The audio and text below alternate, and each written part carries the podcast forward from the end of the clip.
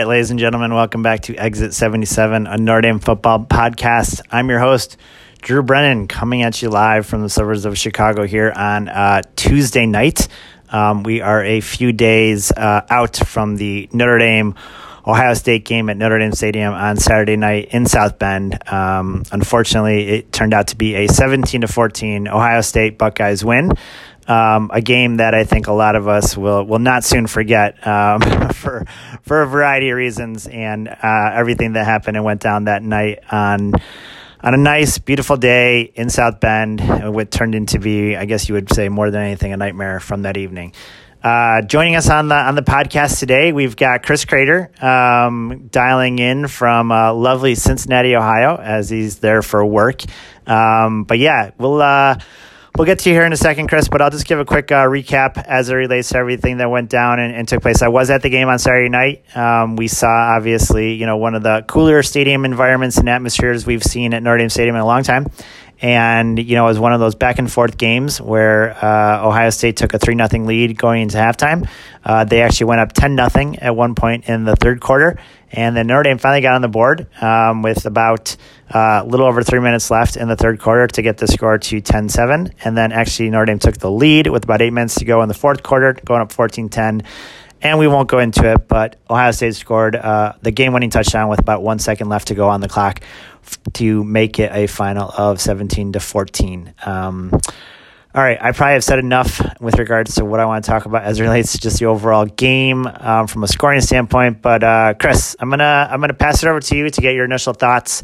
Um, you were watching, I know on TV. I was there, like I said, but uh, yeah, why don't you give me a little bit of understanding around how you're feeling, and uh, we can get into some uh, takes. I'm sure we'll have some questions as it relates to everything that happened, but uh, just give me your overall sense and your overall feeling as relates to how you felt about the game on Saturday night, and then uh, yeah, where you're at now. Sure. Well, I think like a lot of this has to do with, uh, in terms of feelings for a lot of Notre Dame fans, is how this always felt like a game that we could have won, both in terms of the lead up to it. Everyone felt that Sam Hartman would make the difference, and that Notre Dame this year, you know, was in a place to be competitive with Ohio State, unlike last year, or perhaps unlike other big games over the you know preceding uh, 20, 30 years, where Notre Dame was outmatched and everyone kind of knew going in that that they weren't going to weren't going to win the game. See Alabama for the national title game, for example. But we look at what what the buildup was. It was great. You know, obviously looking from home, the stadium was packed. You know, the game day, you know, environment was pretty pretty energetic all the way through, and even to the you know from the kickoff on, you know, Notre Dame getting the ball on their first drive of the game and driving down, and you know, on a fourth and one play that was overturned. Uh, you know, stalling out was otherwise a pretty promising drive on a fourth down that could have could have been converted. And I think that's the story of the first half for Notre Dame.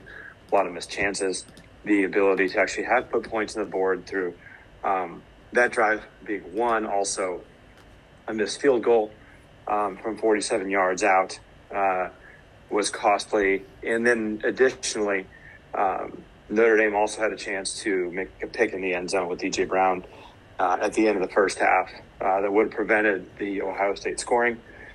And then, you know, on the good side, you know, looking at what Notre Dame did, I think, you know, number one, they had their own defensive stop on the goal line of Ohio State, stuffing them several times from inside the five yard line, uh, including at the one, uh, to prevent a score, uh, which was really really, I, I thought for sure Ohio State was just going to bang it in.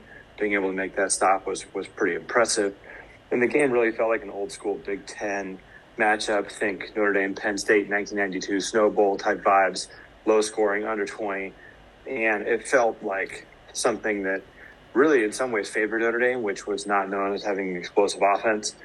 The other pieces that were interesting were the first half. There wasn't really an attempt. Um, by the Notre Dame offense to really stretch the field. I thought that everyone coming in feeling like Sam Hartman was going to be the difference. He never really took the lid off of the offense. There weren't a lot of deep balls thrown. I think the longest pass play might have been the first one uh, of the game, which was a short pass that turned into a long gain. But beyond that, he really wasn't pushing the ball down the field. The offense didn't really have a, a firm identity after that first drive. And so it felt kind of like a, almost like a, a battle of attrition in the first half and a lot of stagnation uh, for both teams.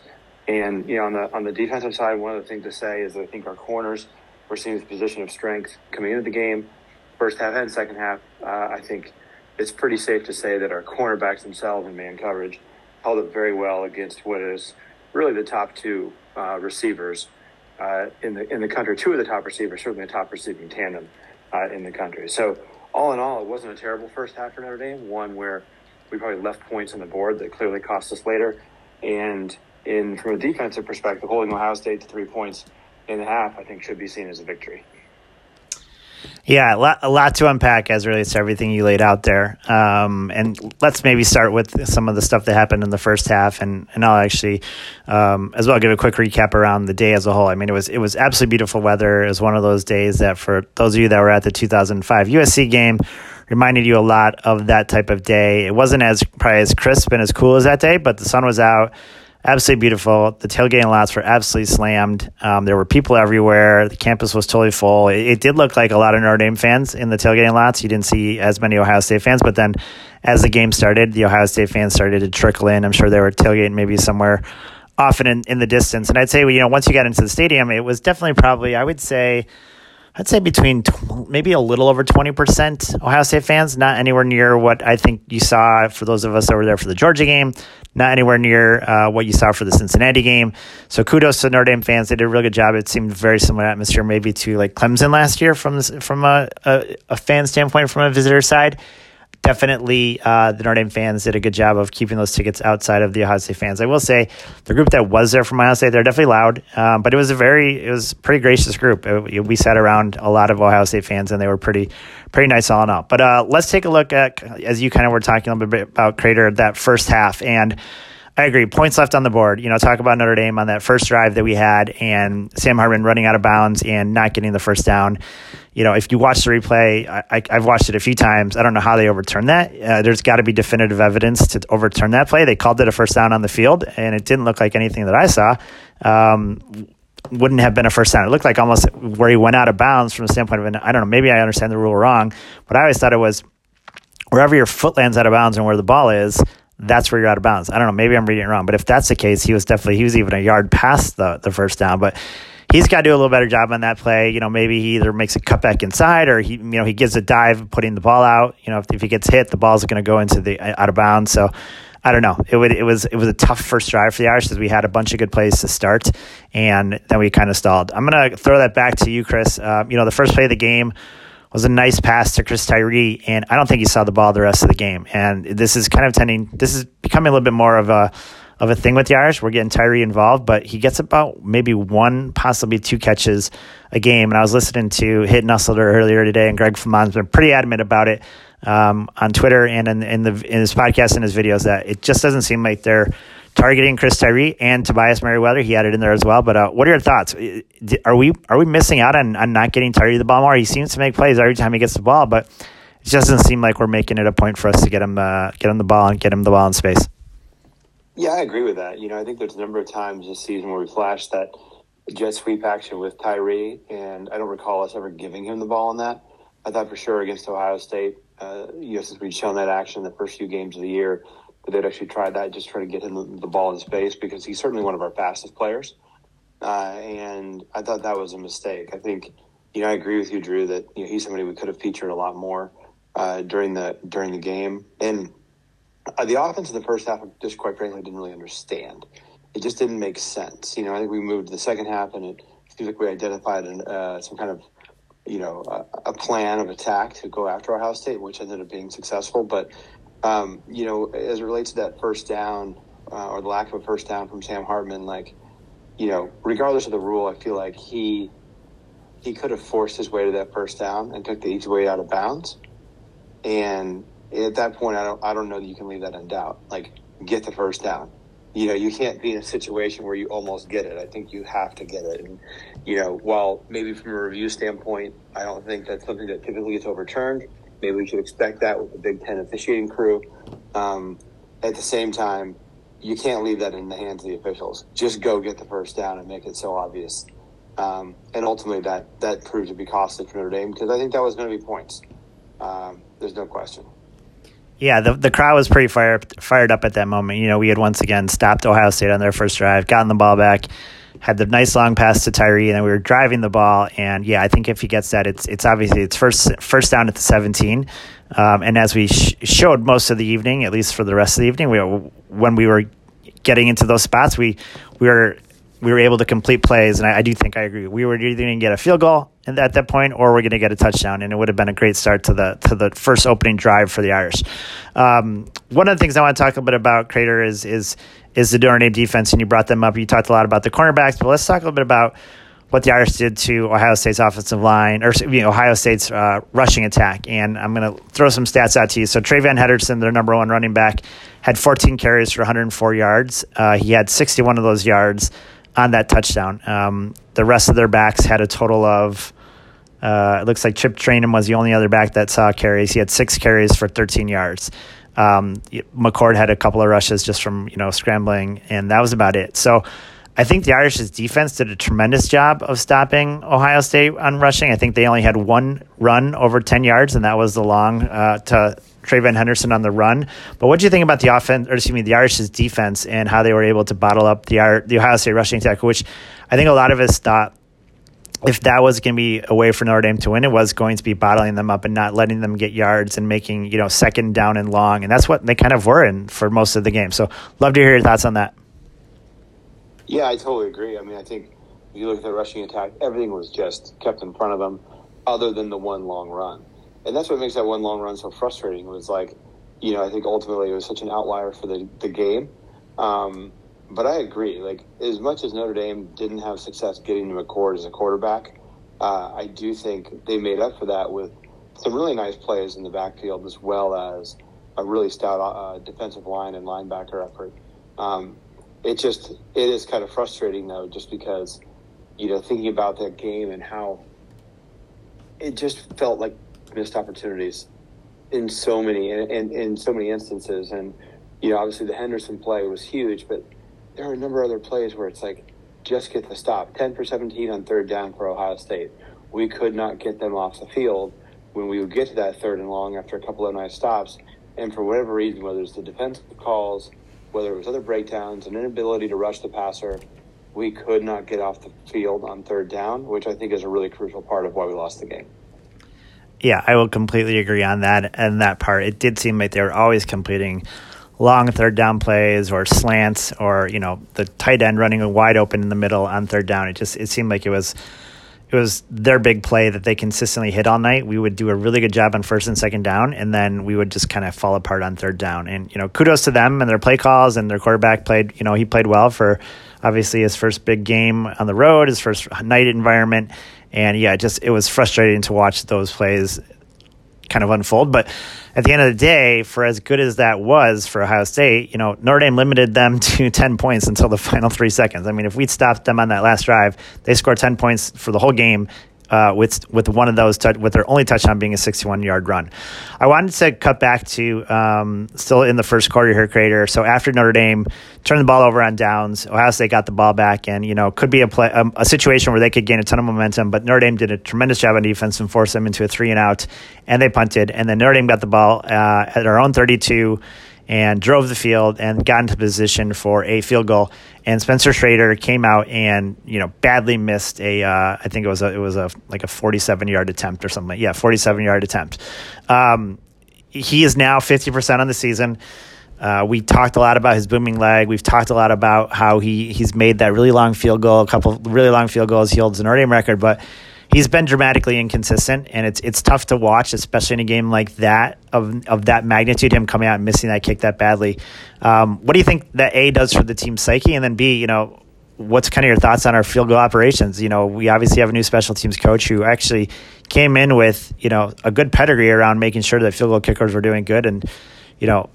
I would love to hear your thoughts as it relates to Spencer Shrader, and you know, obviously he needs to improve. And I don't know. I don't have the confidence that we can count on him to make a game-winning field goal as of right now. I even heard in the press conference today that they're switching the holders, which is which is crazy um, that we're doing that for five games into the season. But uh, I guess if he's asked for it, which sounds like he did, then he's got a, a beef with the, the current guy holding. But uh, yeah, it just seems like we do not have a field goal kicker that we can know and trust right now. Yeah, is it? You know, I think he has um, he has a lot of qualities that are that are positive in terms of the leg, and he showed one long field goal.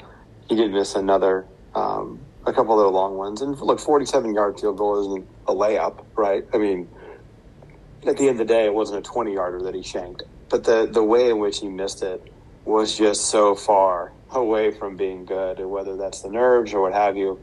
Um, it just does not seem like you know he's on a positive streak. You know that he's a fifty percent kicker at this point, and he needs to get on the streak of making three, four, five, six in a row before everyone kind of believes that he can. So I am a little nervous about it. Changing the holder feels like a, a cope, you know, kind of like some kind of strategy to make himself feel better about the situation. But you know, at the end of the day, if, if he starts taking field goals through, then I'll then I'll stop doubting it. But it it was really frustrating, and I think ultimately, and now, you know, makes me cringe every time we kick a field goal. Like I just expect it to miss now, and maybe that's the wrong attitude, but that's what it feels like at this point. Yeah, I, I feel the exact same way. Um, so let's let's see if anything changes this weekend. Well, All right. And, and just a quick note on the kicking, like, and I know we'll get to the second half, but you know, you know, kicking is about being clutch in the right moments. Like no one cares if like you boom a punt at a time where it doesn't matter, and no one cares if like you know when you're up forty-two to six, um, Ducks, um, where you and, and you kick the ball into the end zone, right for a touchback. That does not matter. What matters is you do it to prevent a return from the other team getting in better field position uh, when it really matters in the game. And so you know, I don't care if Grupe wins, you know, I mean, not Grupe, I'm pining here last year, but if Shrader makes, you know, every single field goal against Central Michigan, I don't care. You know, it does not matter in the game. What matters is he has to make the field goal against Ohio State when it counts, and McFerson's got to make the punt against Ohio State when it counts uh, uh with under a couple couple minutes in the, in the game. Yeah, I, um, we were. You're right. We'll talk about this in our second half coverage. But that last punt by McFerson, 46 yards it need it needed to be better than that. You know, he caught the ball I think at something maybe around the thirty, and then he I think he got a seven or eight yard return, and he probably would have gone longer. He ended up just kneeling on it after he got beat his first guy, but that punt needs to be the biggest punt he's ever had. I don't care if it rolls out of bounds into the end zone. They're at least starting at their twenty, right? That's what he needed to do on that play. He kicked it short. It was not high, so the guy had the ability to return it. I mean, if anything, you got to have that guy frickish the ball. It just it was it was not a good punt in that moment. And he's actually been good this year, but that's like you just said, it's those moments when you need to get a really good punt and you get it off and you need to have a good one and he didn't have it. And that was you know, that is something that, you know, once again contributes to how the game ended. And we can talk about that last play or that last drive here in a little bit as we get to the second half. But uh, going back to the first half, so all right, um, we're, we're to the point where Shrader misses his field goal. Then Ohio State gets the ball, drives down, 13 plays. Like, I think they go about 70 yards. Notre Dame stops them at fourth and one. Um, had a really good stop on, uh, you know, second and second and goal from the four, and then a third and goal at the one. Um, so it came to fourth and one from the from the one yard line, and Ohio State faked the handoff and made a pass. A great play by um, Snead in the end zone, tipped it, and the Irish got the ball over. Um, we then, or excuse me, got the ball back. We then went down and did about five plays and punted, and then Ohio State got the ball back, drove the length of the field again, and then got within field goal distance and made a field goal. And as you said, Craytor, um, the play right before the field goal, which was uh, third and eight from 13, uh, they threw a pass in the end zone and it went off DJ Brown's hands. He dove. Um, you know, definitely could have been probably an interception that he could have had. Um, and it's a tough one, right? Because it then leads to three points. You're probably looking at zero zero at the half, or you know, possibly, you know, you know, maybe the Irish try to try to score if he intercepts that and they get the ball at the 20, and then you know they've got 34 seconds left. But uh, I wanted to ask you the question, Craytor, um, and I think some of us were talking a little bit about this in the stands. So the Irish were going to be getting the, the, the kick coming out of halftime. It was three nothing. They kicked off, and it went to the uh, it was went out of, went to the into the end zone. So the Irish start the ball at their own twenty five with 20 seconds, 26 seconds left. What are your thoughts there? Do you think the Irish should maybe have gone for a couple of plays to see if they could maybe hit a long pass and, and get into field goal position, um, or were you happy when they uh, when they downed the ball? I think I have. I'll give you my opinion after I hear yours, but you know, once again, we're getting the ball coming out of the second half. Yeah, I mean, look. Um, ordinarily, like in years past, I would feel like we should just down the ball and go to halftime. I mean, so if you ask me for you know last you know with the number of other kids under quarterback, but Hartman's been really good in the two minute drill this year. And I think which, what I probably would have done in that moment was try to see if I could get a first down. And if I got a first down, then I'd feel like, okay, it's worth a shot. I mean, at the end of the day, it doesn't hurt us at all to try a 50 something yard field goal. It also gives Shrader another chance to kick the ball, which would have been the worst thing. So I'd probably go for at least one play there before I just retire and send it to the house, send it to the, uh, the locker room for half. Yeah, I, I I would have done the same thing. I would have at least given him one shot to see if he could maybe hit someone down the seam, maybe hit someone on an out route. Um, but I would have given it one shot. I do think, you know, I think Ohio State had maybe, they had a couple timeouts, maybe two, maybe three, but I think even if they had to, you know, even if you don't hit that first shot, then obviously you're going to be handing the ball off. You're going to force them to use your timeouts. I, I don't think that they would have gotten the ball back with you know any more than maybe ten seconds left, maybe even a little bit less. And once again, if you're making a nice punt at that point, they're, they're probably going to kneel on it anyways, um, knowing that they've got the lead and that it's about the half. But uh, yeah, I would have given it at least one shot. And exactly what you just said, Craytor. He's been really good on two minute drill. Why didn't we at least at least give him one shot? It, this is, and this goes back to what you said at the beginning, Craytor. You have this quarterback for a reason, and he should be a difference maker in games like this. And we'll talk about him from an overall perspective here in a little bit too. But uh, he didn't shine um, on Saturday. You know, he was 17 for 25 for like 170 some yards. Um, didn't take a whole lot of shots downfield, like you said. Now that could be it could be because of the pressure um, that he was getting. He didn't have a ton of time to throw. Ohio State was definitely getting to him, but this is the type of game where the, you supposedly have the better quarterback, and he's he's the one that is going to lead you to victory. And even if we had one on Saturday night, I don't think that Sam Hartman was the was the end all be all reason for us winning. So maybe we just get into that right now, Craytor, because we're at half right now. What do you yeah. think of Hartman's performance? Do you think that the coaches set him up to succeed on Saturday night? And would you have loved to see more from him? Look, I think overall, I thought he made. There were a couple of throws he made that were really good. Uh, you know, one that sticks out is the one down the seam to Mitchell Evans, which was a great throw and catch. Um, you know, but I was surprised, and, and, again, I, I am not a, a D1 football coach, right? But I'm surprised there weren't more attempts to try to get some of our better players in space down the field, simply because it seems like that was something that you know he was brought in to do. I mean, we came in almost leading the country with big plays. Ohio State had been susceptible to big plays throughout the year from a defensive standpoint. And so the feeling was coming into the game that Notre Dame would try to try to create some long path plays with Hartman because the run defense of Ohio State was so stout. And I thought that was kind of surprising. And, and as we moved towards the run in the second half, um, and really found a lot of success there, I think that it was also surprising again that we didn't even try to go long. And, and, and that's where I'm kind of looking at this as like, you know, uh, Sam Hartman game manager instead of difference maker when we really needed him to be a difference maker. Yeah, I I I feel like I've listened to way too many podcasts already on it, and I think everyone, you know, depending upon which podcast you're listening to, folks have different takes on it. And I think you know you brought up the running running game and and and how that was going, and obviously we you know, for lack of a better term, we leaned on them in the second half and were able to get some really good running, you know, sets going. And we, we saw a lot of, lot of yardage from our running backs, which was great to see. Um, you know, we were clearly the most, more physical team. We were wearing them down. So, you know, it's not to say that you need to move away from something that's working. But that being said, once again, you know, this is why you have a quarterback like Sam Hartman in this situation and in these types of games. It's because he can hit that ball uh, on a deep throw. He can hit that ball down the seam like that pass to Mitchell Evans. That was one of the nicest passes I think he's thrown all year. Probably his, you know, whether his his his absolute best or his second best pass was it was just awesome. It was over a defender and in between two others. That's why you have Sam Hartman as your quarterback. But you didn't take shots down the field and. You know whether that is, you know, I guess they didn't run a ton of play action, which you didn't see. They, they you know, maybe you roll him out of the pocket and give him some time that way. But it just, it just did not seem like he was the he was it wasn't the Sam Hartman that we'd seen for a lot of the season. You know, it wasn't the Sam Hartman that we saw against North Carolina State.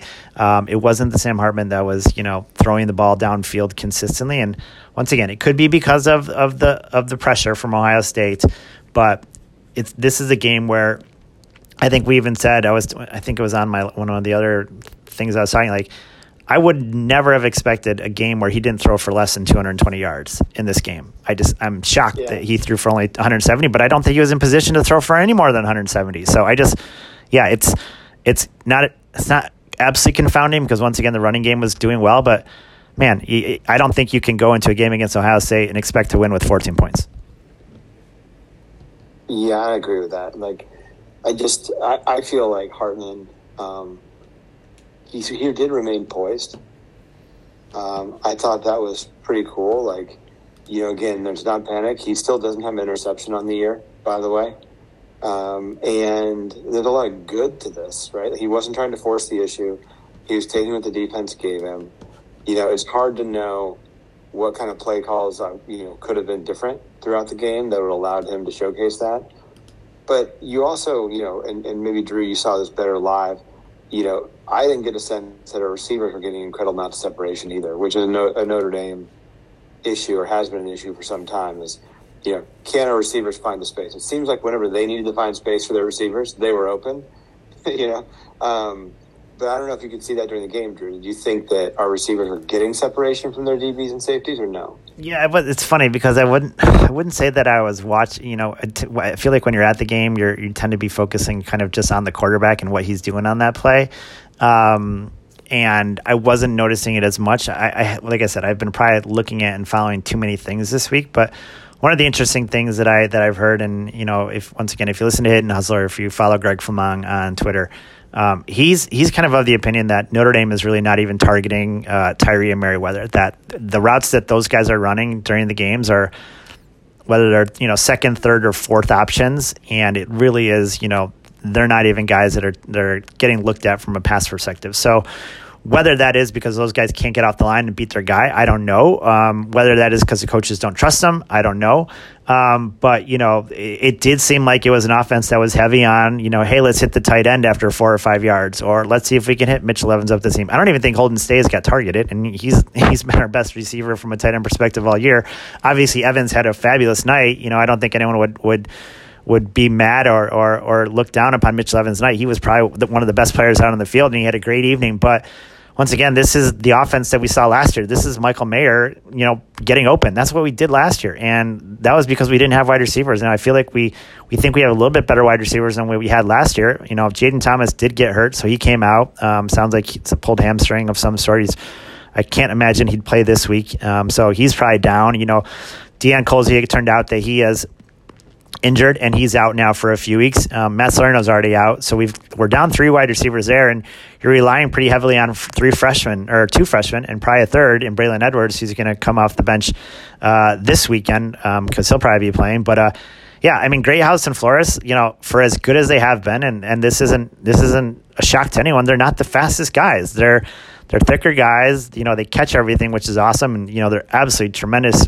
fresh and wide receivers, but they're not burners. And, yeah, I don't know, Craytor. I, it, they're, something is up or something's not working where either they're not beating their guys off the line or whatever. But I do think that, you know, maybe there is something to Tyree and Merriweather not being options because it just seems like those guys are your fastest guys. And now they, they don't have a ton of experience from wide receiver perspective, but you've got to try to figure out ways to get those guys the ball. I mean, they've shown the game before. We saw Tyree down the middle for a touchdown, 75 yards, and we saw um, Merriweather for 75 yards for a touchdown. I mean, I, I don't know how you didn't try a shot for either one of those guys in this game. It just that's kind of confounding. Like, and once again, yeah.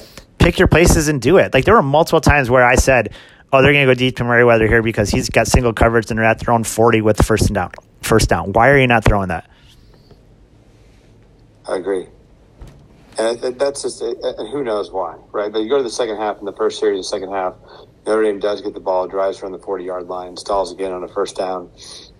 And on a, on a sneak play with Hartman, and, you know, this will be something that's kind of interesting and, and has been talked about a lot is why is Estime not getting the ball, right? And in that situation where, you know, it's very clear that, that that's just what you do is you just ram that dude up there. That's why you have a 230 pound back. Um, and there's other cases where even they gave it to Payne instead of Estime in terms of trying to get the first down. So anyway, what do you think about that, Drew? I mean, there's they even had to defend the fact that Estime wasn't injured after the game. Um, so, I mean, what do you think about the usage of Estime and even that first series in the second half? Yeah, I think you know we were all asking that in the game, especially in the second half as the drives kind of got underway. Um, you know, Estime had a, a he started off with with a good run at one point in the at the beginning of the the second half, um, and then he just would come out for long periods of time. And there was one stretch where I don't think he saw the field for it's almost like two series. Like you saw Love was in there, and then Price was in there, and Ford was in there, and Payne was in there, and we. I literally turned to the guys I was with and said, "Where is Estime? He's got to be hurt. Like where could he possibly be? Why is he not in here?" And you're absolutely right, Craytor. On the fourth and one, it's at the OSU 39. It's our first drive of the second half. We're down three nothing. We have the opportunity to get the momentum back. We have the opportunity to get it either to tie it or to score a touchdown. Fourth and one, they hurry the play. You know, trying almost to to to to to you know catch Ohio State, you know, not being set, and we have our you know whatever you know 200 pound quarterback trying to sink the ball off the left hand side, and he runs into two not one Ohio State guy, two guys.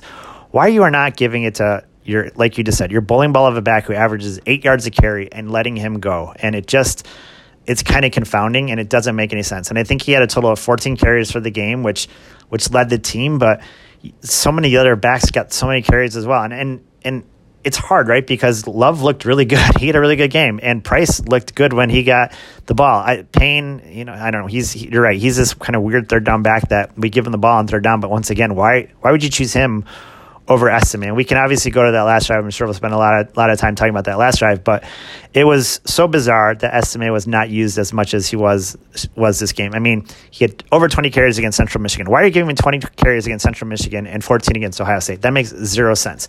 And by the way, what did he do against Central Michigan but rush for what 175 yards? Um, it just it just makes no sense. He needed to be used more. I could not understand why they weren't getting him the ball.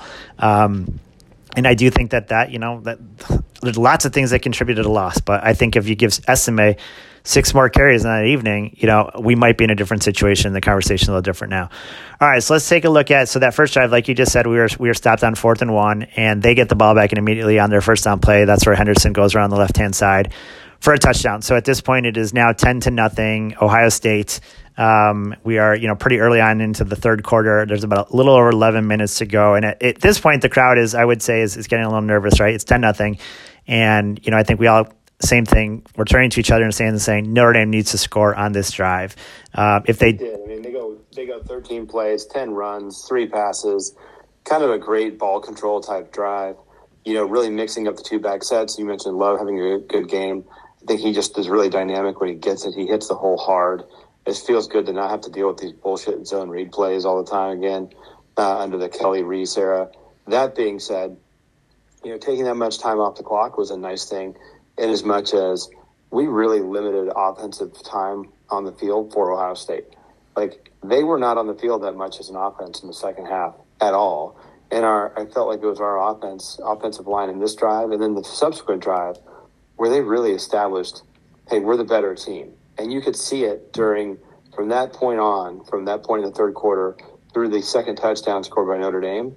It was just a, a really the kind of thing that fans of the Irish for a long time, who just say just run the effing ball, have been dreaming of. You know, for two drives, it kind of happened in that way, and you thought, okay, they've taken control of this game. Like you felt really positive after that second touchdown. I don't know how you felt being in the stadium, but that's what it felt like to me at home. No, it was great. I mean, it was exactly what you just said. So we went down and we scored. Um, we then, you know, forced them to punt and then we got the ball right away again. And uh, you know they they did a good job on their punt. They downed us at, the, at our own four, so now we've got the ball. Um, we have to go 96 yards to get a touchdown, and we did exactly what we just said. We pounded it out. We had a great mix of runs. We had a great mix of passes.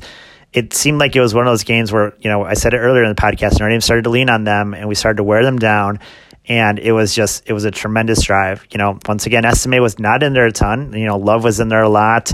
Um, you know, Estime actually got you know I think he had three carries on the drive or three or four carries on the drive, um, but they did a good job of mixing the pass and it was a great pass to Flores in the t- in the end zone um, to finish off the drive. And you're right, at that time, the crowd was feeling it. We're up 14-10 it felt like the momentum was ours. You know, we had, are coming off a drive where we had stopped them. So the defense was, you know, obviously excited to get back on the field and, and kind of prove it out and, and, and show that this was going to be our game to win. You know, it's in the fourth quarter. Now we have a four point lead over Ohio State in the fourth quarter at home. You know, with the crowd buzzing. So it was it was exactly the environment we wanted, exactly the electricity that we wanted. Um, and then Ohio State got the ball, and you know they had a they did a really good job of of of driving on the Irish. You know they completed you know a third down and and they a couple of third downs, and then they got the ball deep into the Notre Dame Notre Dame part of the field, and the Irish really came to play at this point, and we stopped them on that fourth and one. You know I was sitting next to an Ohio State fan, my buddy Kevin, who was on the podcast last week, and he could not believe that they ran a sweep on fourth and one. That looked terrible play call. Yeah. Terrible. It reminded, I think, a lot of us of some of the Tyrese calls we've seen over the years. But uh, yeah, I mean, you want to talk about finesse football or not being a power football team? That's it right there. I mean, you once again, how you don't give the ball to your big guy and get him up the middle is, is kind of confounding. But yeah, Notre Dame did an awesome job. And we had the ball back now at fourth uh, with four minutes and 12 seconds left. And this is where I think we're going to spend a lot of our time talking. Um, but the Irish have the ball four minutes and 12 seconds to go.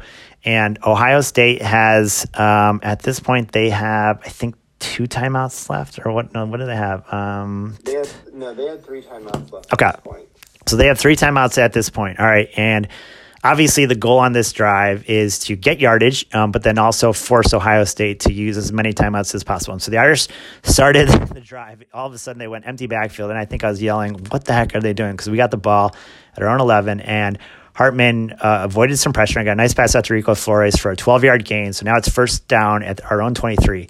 Next play, um, Audric Estime run for 11 yards for a first down to the Notre Dame 34. And at this point, um, it is it's on right now. It's there is literally there's two minutes and 28 seconds to go.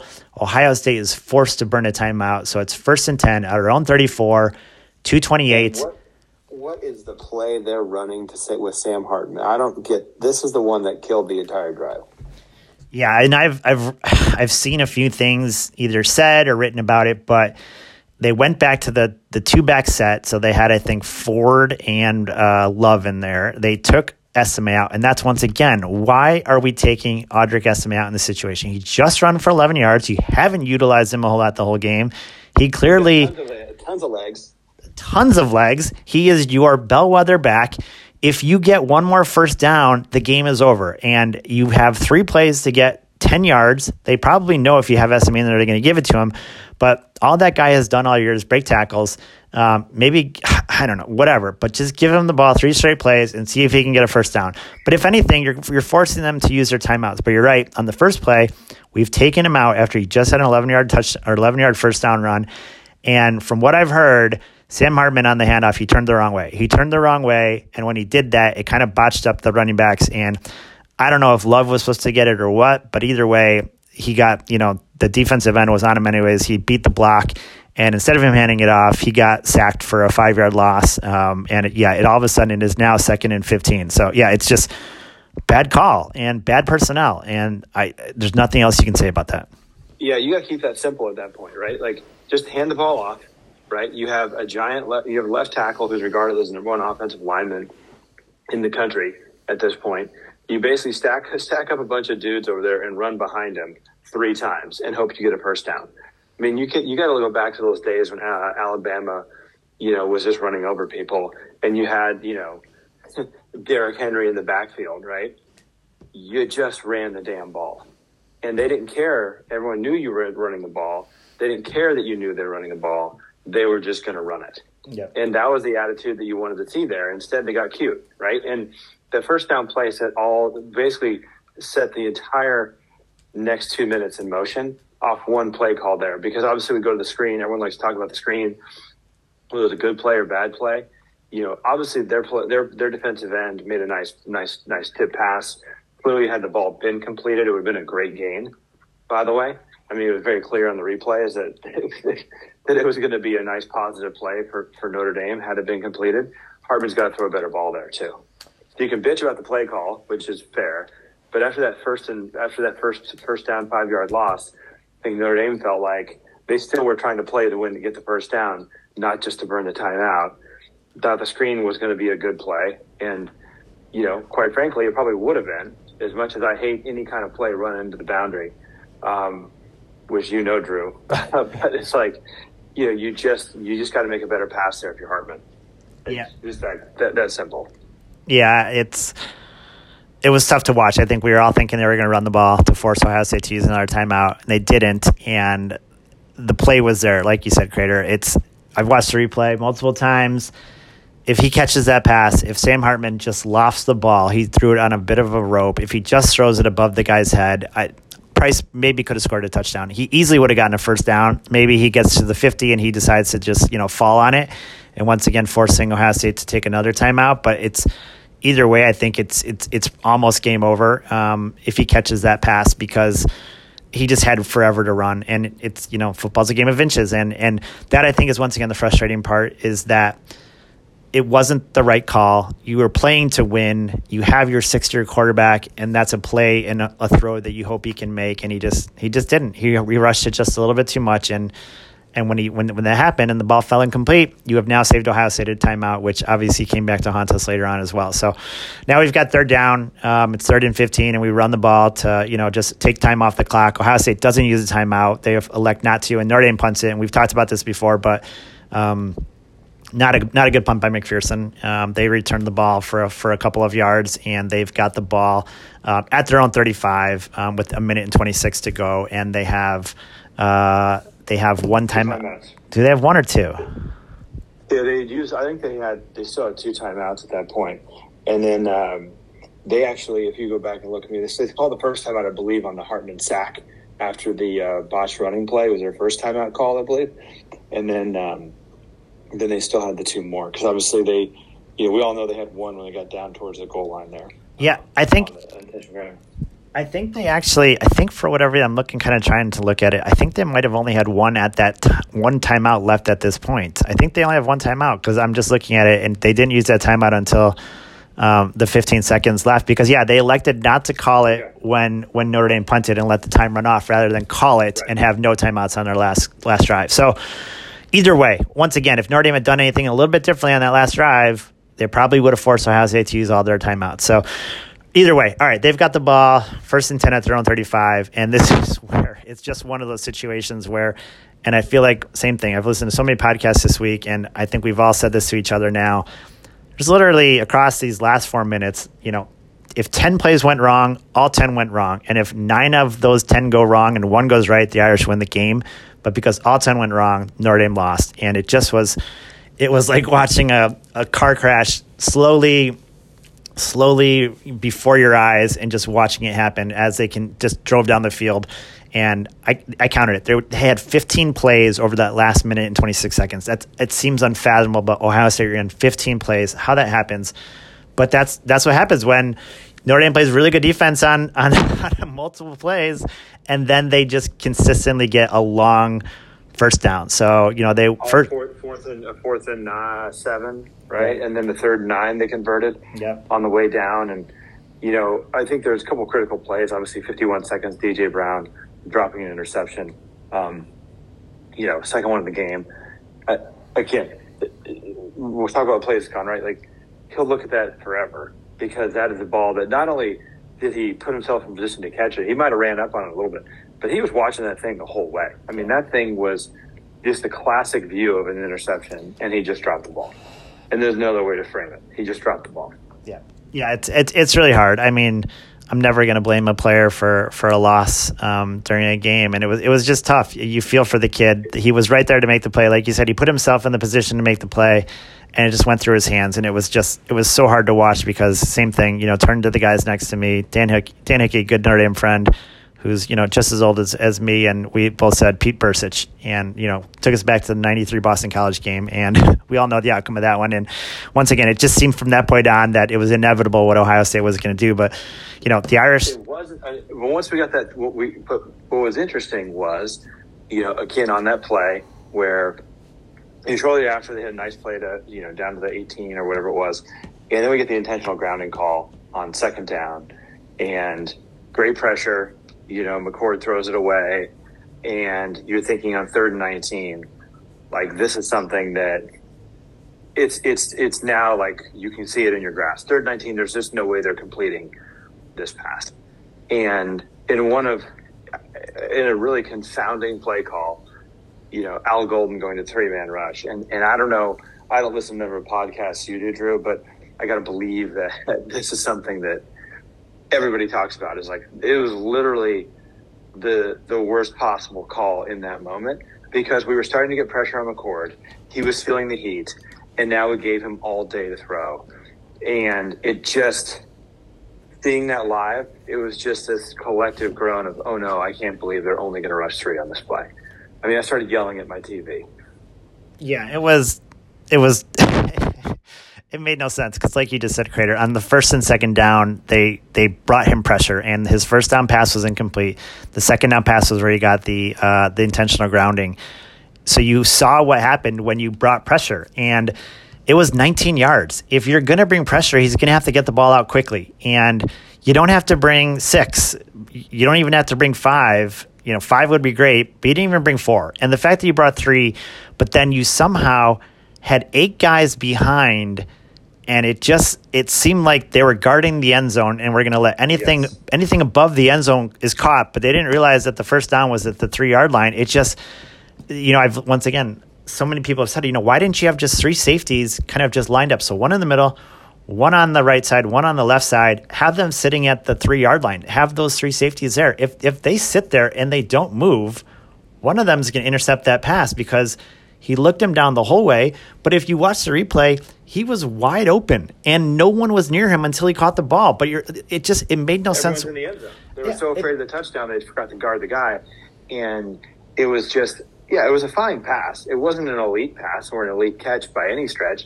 It was a wide open receiver at a time where you couldn't do it, and I just don't understand that. I mean, I've always you know, my you know, prevent defense is really about preventing you from winning and ultimately that's what happened. And as much as Marcus Freeman wants to pit, you know, talk about the offensive play calling as we were trying to win the game, not to not lose the game. That was a defensive play call about not trying to lose the game, and it was just stupid. Yep. There's no other way around it. It was just stupid. And then beyond that, poor execution of what was a stupid play call, because hey, keep everyone in front of you, keep them in front of the first down. Because again, if you tackle them short of the first down, right? Their challenge is now they the clock is not going to stop even momentarily. Like they don't they're only going to have one more play to run, even if they spike it. Whereas they got the first down, clock stops momentarily, give them the chance to come up and spike the ball. Yep. Yeah. I mean, it literally, like you just said. I mean, you force him to throw the ball short. You force him to throw the, whatever you do. I mean, it, a, even a 14 yard completion at that point, you know, if you tackle the guy and everyone takes a little bit of time to get up, like the clock is running, they're probably not going to be able to get set. Maybe they get set to have one play, but it's going to be kind of a, a crazed play. Yeah, you know, who knows what's going to happen, but it's just all you needed to do was force them to get maybe even 16 yards, whatever it is. Like it just was, it seems. in front of you.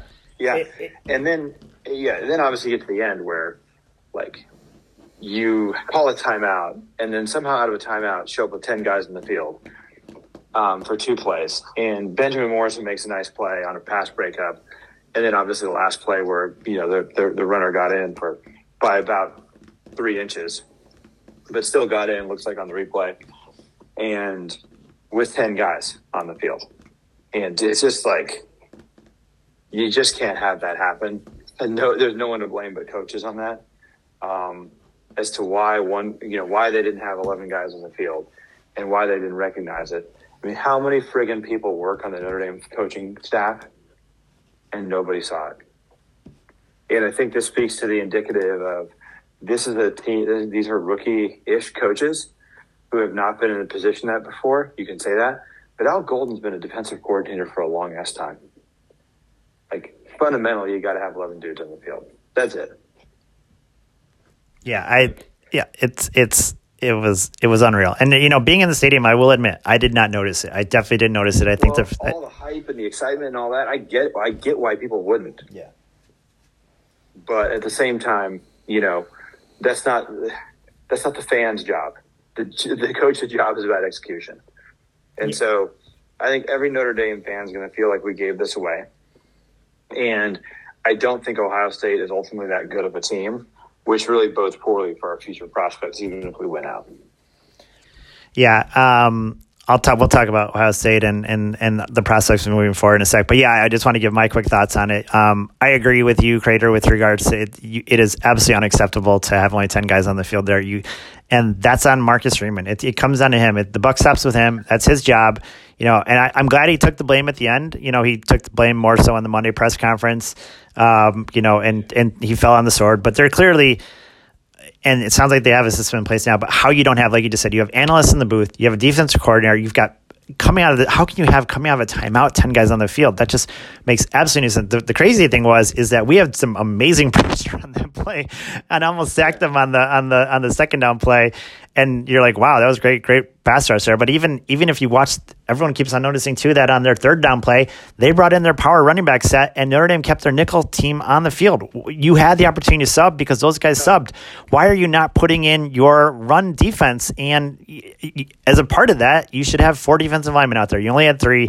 Uh, it is absolutely even amazing that we somehow stopped tackled them at some point on that play because in a normal situation when the, you have the entire left side of your line is no one on him how that they guy's for, that guy's running forever. Yeah he's running and he's running into the end zone and like, jumping into the stands yeah for high five so it just it's it's unbelievable that that's the way it went down. It's really sad that that's the way it went down because I think everyone was you know it was it was an, it was a great game by by two really good teams. And you know, if we lose that game with eleven guys on the field, obviously it stings, but it doesn't sting nearly as much as not having the right guys on the field. And to have it happen on two plays in a row. I, I hope whatever happened that you know someone got absolutely destroyed in their meetings because that is on I, Freeman can take the blame, but that's on someone else. That's on Golden. That's on Washington. That's on the analysts in the booth one play is one play is not never not acceptable, but the two plays in a row is absolutely unbelievably unacceptable. And you know that these are the types of things that people lose jobs over. And you know Marcus Freeman, you know this is a, a game that everyone's going to look back at. And we had to watch that awful rant by Ryan Day at the end where he went off and whatever. Like he, you were not the more physical team, Ohio State. You won on a on a lucky break at the end there. You, great, great drive at the end. Awesome. I will give you a ton of credit for that. But you are not the more physical team. Notre Dame was a better team, and you know we should have won that game. Is what I will say. So. Yeah, I would agree with that. I think you know for Ryan Day, the fact that he's a grown man who seems to care that 86 year old Lou Holtz is talking smack on TV, who's not even involved in the program at all, is literally a TV commentator, just shows that that's just a weak ass dude. So stop it. Like you want to demonstrate your tough don't rant on Lou Holtz at a press conference or at a, at a mic after the game. Yeah. Congratulate your team on the win because they deserve to be congratulated. They fought hard. McCord was good under pressure. He didn't crack. I mean, he should have been picked twice, obviously, but at the end of the day, they did enough to win the game. Um, and they made the plays, and Notre Dame didn't. That's yeah. it. Yeah. yeah, and I, I I still think that we have a really good team. I still think that this is a team that you know should be in the position to win a lot of their games moving forward. Um, I'm not going to move my, off my 11 and one prediction yet. Um, obviously, you know they're still in the opportunity to do that, but they have a tough game coming up this weekend against Duke. Um, game day will be there. It's another night game. They've got you know they have to turn the corner and they have to turn the page on this. This is going to be one of the biggest games of Marcus Freeman's career because this is going to be a game that this is a tough opponent. Uh, Duke's played really well this year. Um, we have the better team. That's without question. We have the better quarterback. That's without question. But you know what can Freeman do to make sure that the team can get past what happened on Saturday night? Because that was a, really really tough ending, and I can imagine a lot of players on the team are feeling pretty down. But you've got to turn this around quickly because this is a game that is an absolute must win, um, and is a game that you should win. And so we're going to see what the team's made of uh, as they come out on Saturday night. So. Um, I'm gonna. We've well, got it. Oh, go ahead, Craytor. Yeah. Well, let's say going into this game, it's an interesting stat. You know, um, obviously they have a quarterback, and we're talking about Riley Leonard. He has two touchdown passes this year, I think. Um, this is a running team, right? And it's not some big play passing team. So it'll be interesting to see what happens here for Notre Dame. It feels a lot like NC State, maybe with some better personnel on Duke. I also think Duke got a lot of credit for the Clemson win. And I think probably a little bit too much credit, to be honest with you. So the way I look at it is, you know, they have some players in their team. They're they're not a bad team. Notre Dame, if they don't out physical them, it would be a just an absolute shock to me. Um, and I feel like they're trying to generate a lot of hype out of this, but I feel like Duke is just like a they're a West Coast Colorado or, or East Coast Colorado. You know, like everyone wants them to be better than they actually are.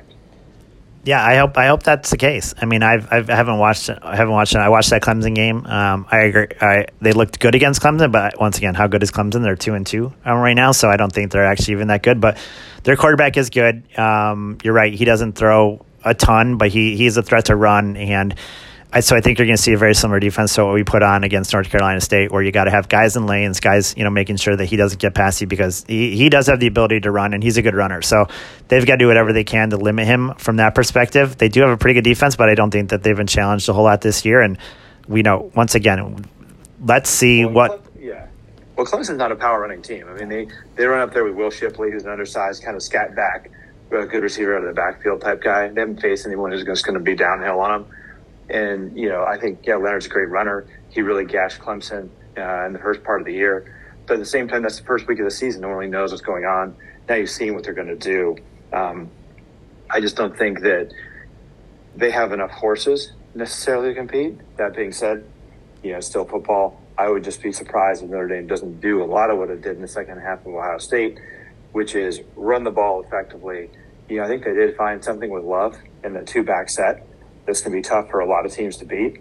I would just love to see a little bit a little bit more of an open open passing attack just to stretch out that defense and make it even easier. Yeah, I think you lean on the running game, like you said, which should then hopefully open up play action, right? And that's where you have the good quarterback that can make those play action passes and, you know, bring your team to a good win. So I think the pressure, you know, from a defensive line perspective won't be nearly as good as Ohio State. He should have some time to throw. And I think if, if Notre Dame plays their game, I think this should be a similar it should be. Whether it will be, I don't know. But this should be a similar outcome to the North Carolina State game. You know, Notre Dame should be able to win this game. They should be able to win this game going away. And you know, but once again, uh, there's a lot on their minds, and you know, Freeman needs to get the boys ready uh, for this weekend. So. We've got about uh, three and a half minutes left here, Craytor. Um, I'm going to throw it back to you for some final thoughts, um, whether it's on Ohio State or Notre Dame as a whole. Um, but yeah, let's give your final thoughts to wrap up the pod. So I just think it was. Uh, this is a good team, as you said, and I think it's. You know, I, despite the loss, I think you still have a lot more confidence in a good team. We'll see how they perform this weekend. Um, I think uh, a, a, quick shout out to Javontae Jean Baptiste, who I think was all over the field. Uh, we haven't talked about him on uh, on Saturday, but really just a tremendous game and inspired against his former team. And uh, I thought he played really well. So, you know, I feel good about the team. I think they're they're really solid. They really are. I mean, let's not forget Ohio State is not exactly a, a terrible team to play against. It's just a heartbreaking loss, and for Notre Dame fans who are just used to these things, I don't know where this one stings. You know, I mean, I was at the Bush Bush game, um, with you, Drew. Um, that one was almost unbelievable to watch, and the suddenness of it. I think in this particular case, the degree to which it was a slow-moving wreck uh, of the last four minutes only twisted the knife even further, and the self-inflicted wounds to get there uh, were almost almost made this in many cases a worse loss. So, yeah, I do hope that they turn it around.